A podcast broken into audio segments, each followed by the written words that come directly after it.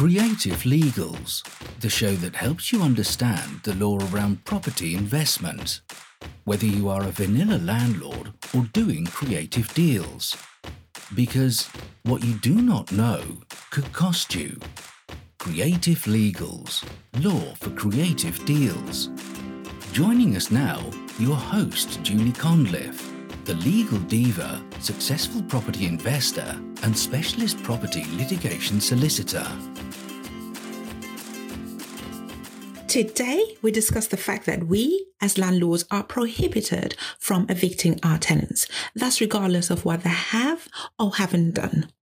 This has been the case since the 26th of March 2020, and on the 5th of June 2020, the government extended its ban on evictions in England and Wales by a further two months. This takes the moratorium on evictions to a total of five, five whole months. These are extraordinary times, and I understand that the government has been great. I'm grateful for that. But while the government is taking unprecedented action to protect tenants, the question is who is protecting landlords? Have landlords been given adequate protection? Please allow me a few moments to focus on my feelings. Protecting vulnerable people has been the priority through this pandemic. I genuinely do get that. Who are the vulnerable people? Is it just tenants? What about vulnerable landlords who subsidize their mortgage payments every single month because the rental income does not, in fact, cover the mortgage commitment? The vulnerable landlord, the vulnerable accidental landlord who perhaps doesn't have a mortgage to take a holiday from. All she has is the income from this rental property. That's all she has. Is she not vulnerable? How about those vulnerable landlords? Landlords will not be able to pay the additional interest post the repayment holiday. What happens then? Their investment becomes unviable. So, what help is there for vulnerable landlords? What help is there for landlords? A mortgage repayment holiday take a mortgage repayment holiday and be penalized interest wise. Take a mortgage repayment holiday and the outstanding balance owed on your mortgage will be much higher than it was when you entered the mortgage holiday. Take a mortgage repayment holiday, and the interest accrued will increase your direct debit payments and could make it harder for you to meet your mortgage term. These are the things that we don't talk about. By requesting a mortgage payment holiday, you're essentially saying that you're in financial difficulty. Of course, this is going to impact on you financially, one way or the other. It might not reflect on your credit file, but it will have an impact. Negative, in fact.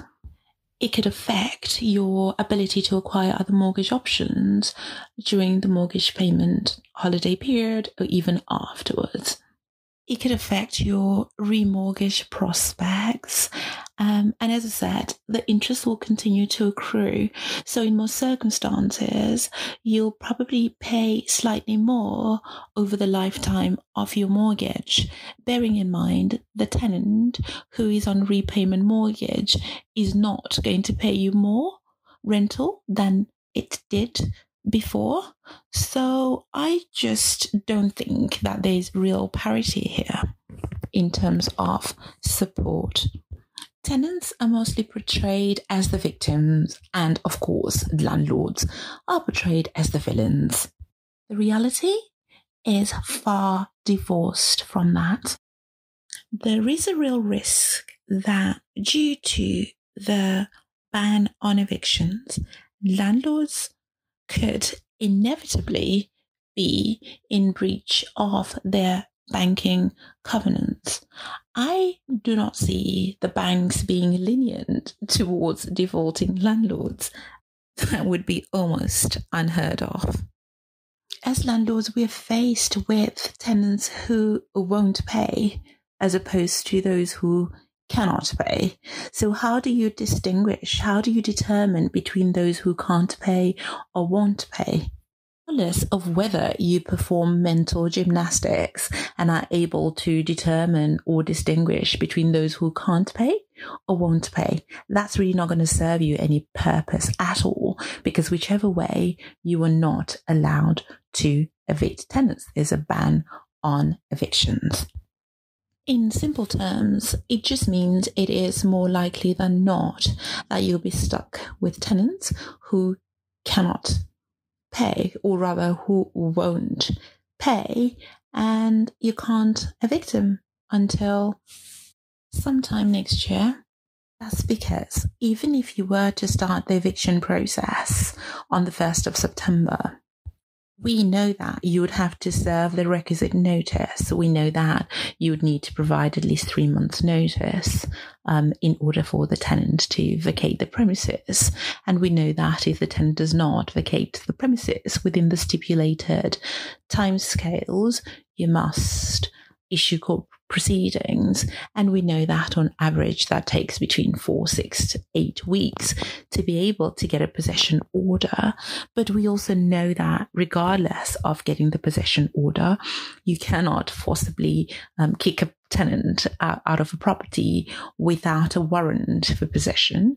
So we also know that that's an additional application, which again takes quite some time, and I suspect it will even take longer um, after the um, current uh, set of circumstances we find ourselves in. The questions I find myself asking are questions that many of us are asking in relation to this ban on evictions. Is this a band aid, a bandage, not a cure? Is it a symptomatic treatment without getting to the real root of the issue?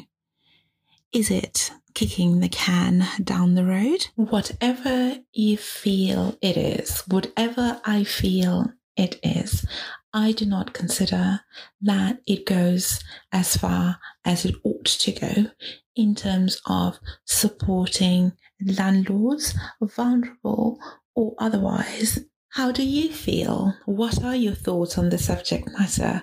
I would love to hear from you. Please let me know in the comments. Alternatively, you can reach me using the contact details available. Okay, I've got to rein it in now. Enough about feelings. We're now going to focus on facts. Focus on facts, not on feelings.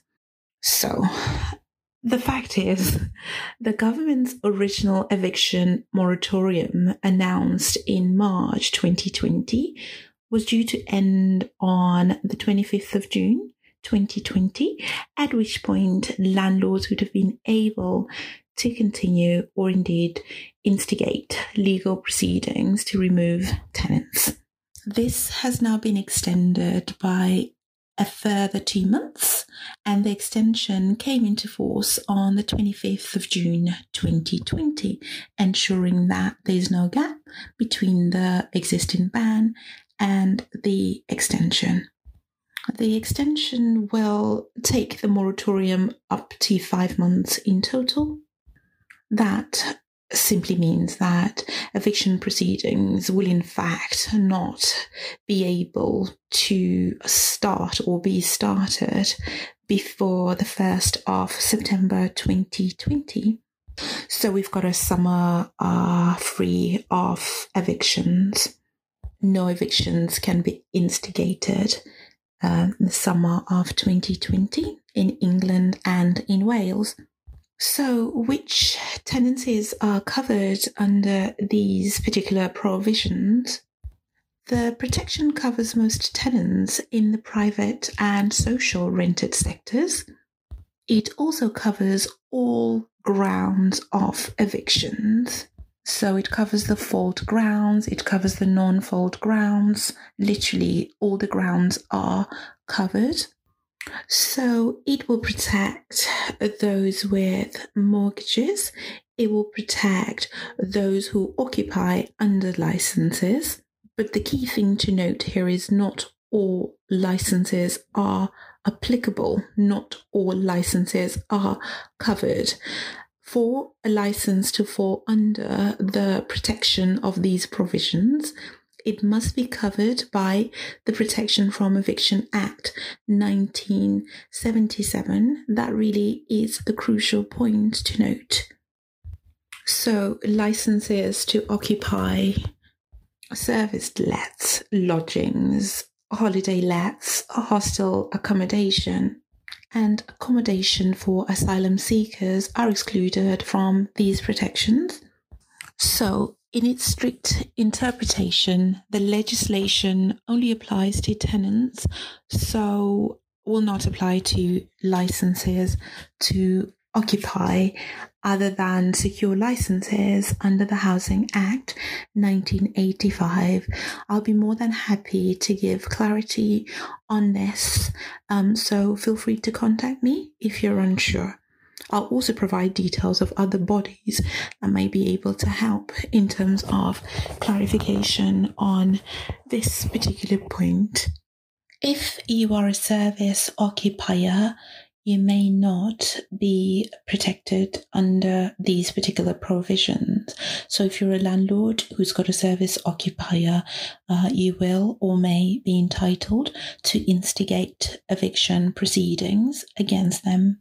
So, a service occupier is somebody who occupies a property because their place of employment requires them to live in to be able to do the job.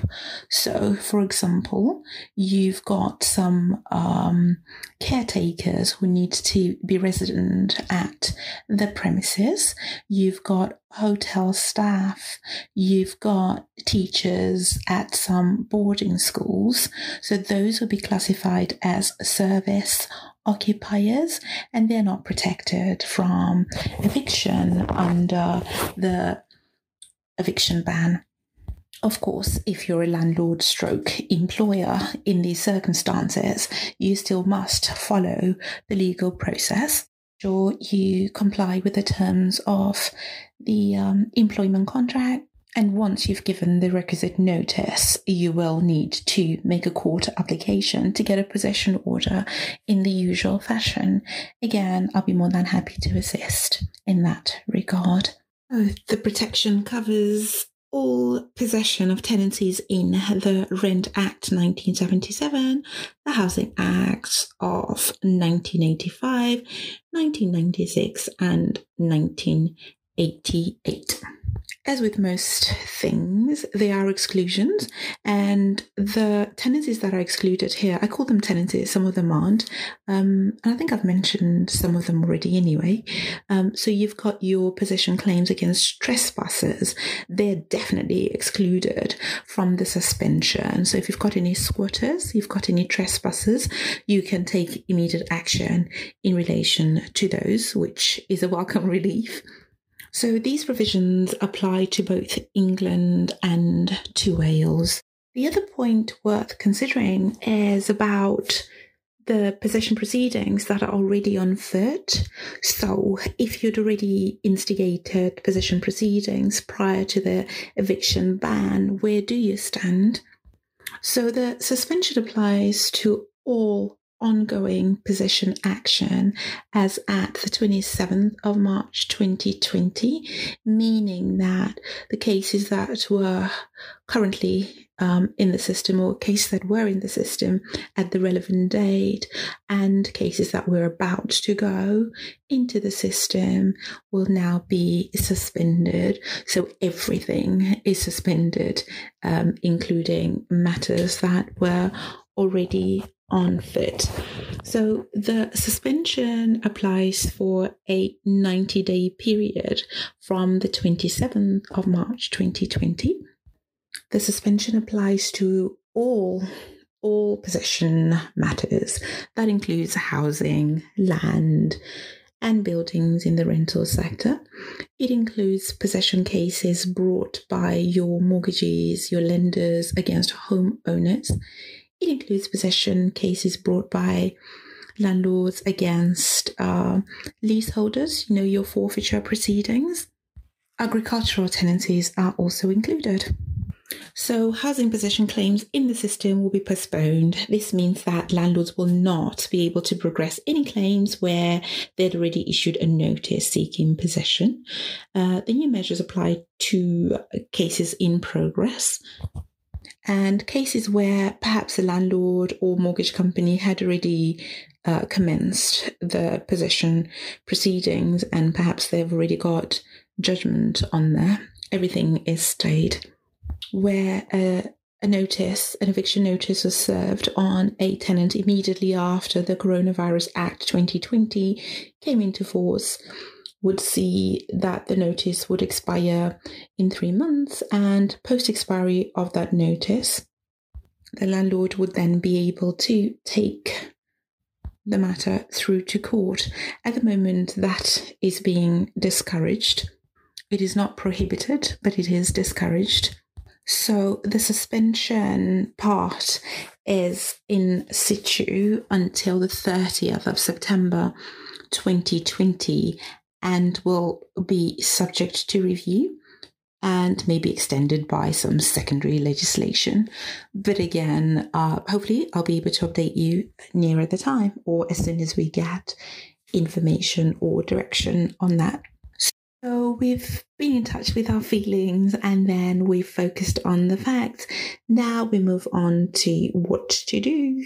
What do we do? And perhaps what do we not do?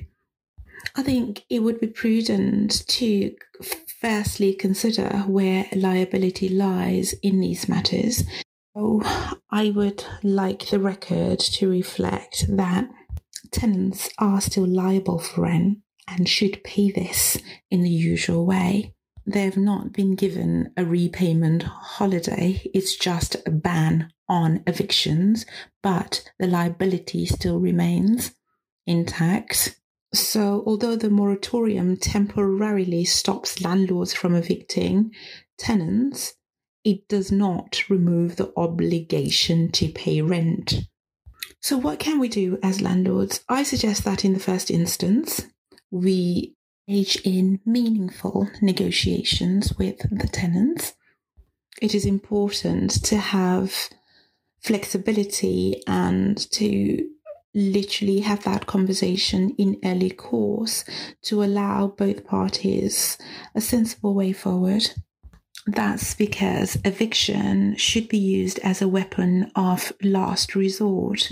The government said it wanted court to be a last resort. It wants landlords to exhaust all possible options, such as agreeing flexible rent payment plans, and thus minimizing the eviction prospects. So the advice is don't evict unless if you have to. Know your personal circumstances. You know why you would have to evict a tenant. Not all of us are in the same situation. So it is not a one size fits all. You determine whether you must evict. If your tenant just won't pay and the arrears continue to accrue, I don't see why you should not serve a notice now, because by serving a notice now, you are in effect three months ahead of the game if you can see that your tenant has re- no real prospects of ever being able um, to pay the rent, perhaps because it just won't, then I, I would be minded to serve notice sooner rather than later, because whenever you serve it, you are still going to need to wait for uh, three months before you instigate the actual court process. I've had clients who have wanted to issue court proceedings because perhaps they're going through a divorce and they need to sell. Um, I've got landlords who are just in a financially unviable set of circumstances because they're not receiving the rental payment. So their hands are tied. They have no option but to sell. Um, whilst on this subject, I think it would be right to mention that as landlords, we need to be mindful of the retaliatory eviction provisions under the Deregulation Act because we've had scenarios where uh, a tenant says they won't pay and then the landlord gets really angry or you know the tenant says uh, they want um, a set of repairs done and then the landlord says you haven't paid your rent and because you've done this i'm now going to evict you. Well that in itself is unlawful and you could fall foul of the retaliatory eviction proceedings sorry um, retaliatory um, eviction provisions under the Deregulation Act of 2015. So I think you just really need to be careful because that particular act has not gone into quarantine. It still applies. So if you're going to go right ahead and carry out the um, eviction, uh, which I'm not suggesting we we breach any any terms of the law at all, um, because like I said, it's not prohibited. Serving notices is not prohibited. Um, it, it just, like I said, has to be a weapon of last resort. So if you must, then do it, and if you are going to do it, then you need to ensure that you comply with the whole process and uh, make sure that you dot every I and cross every T. So use the correct forms. As far as possible, please do try and use the wording in the forms as is um, if it's not broken, then don't try to fix it. Um, don't try to change the wording unless if you actually need to. These forms were carefully drafted to ensure that the people on whom they are being served understand what is proposed and what they need to do in response. At times, the law requires us to use the prescribed form, or indeed a form substantially to the same effect. If that's the case, then I would suggest that just go ahead and use the prescribed form if it is fitting in your circumstances. Failure to serve the correct form may mean that the court will actually not grant you a possession order. Can you imagine that? Waiting three months and then issuing court proceedings, waiting for another six, eight, or even 10, 12 weeks, dependent on how busy the courts are, only to find that the notice that you served was wrong. And then you have to restart the whole process again. That would be potentially devastating. So just use the, the right forms, get it right from the outset. And if you need assistance, let me know. You should not alter the wording of the forms unless the form says you may be able to do so. If you change the wording, the form may be invalidated. That's important to note. Comply with the notice provisions in the notices. Again, that is important. If you are going to use the section 21 route, please note that form 6a is now the correct form to use it has been amended to reflect the changes to the possession procedures in the Coronavirus Act 2020, Section 81, Schedule 2, Paragraph 7. As a landlord, you must use this Form 6A if the tenancy was started or renewed after the 30th of September 2015. If the tenants do not leave the property by the date specified on the form, you're entitled to apply to the court for a possession order using either the accelerated possession process or indeed the standard possession process.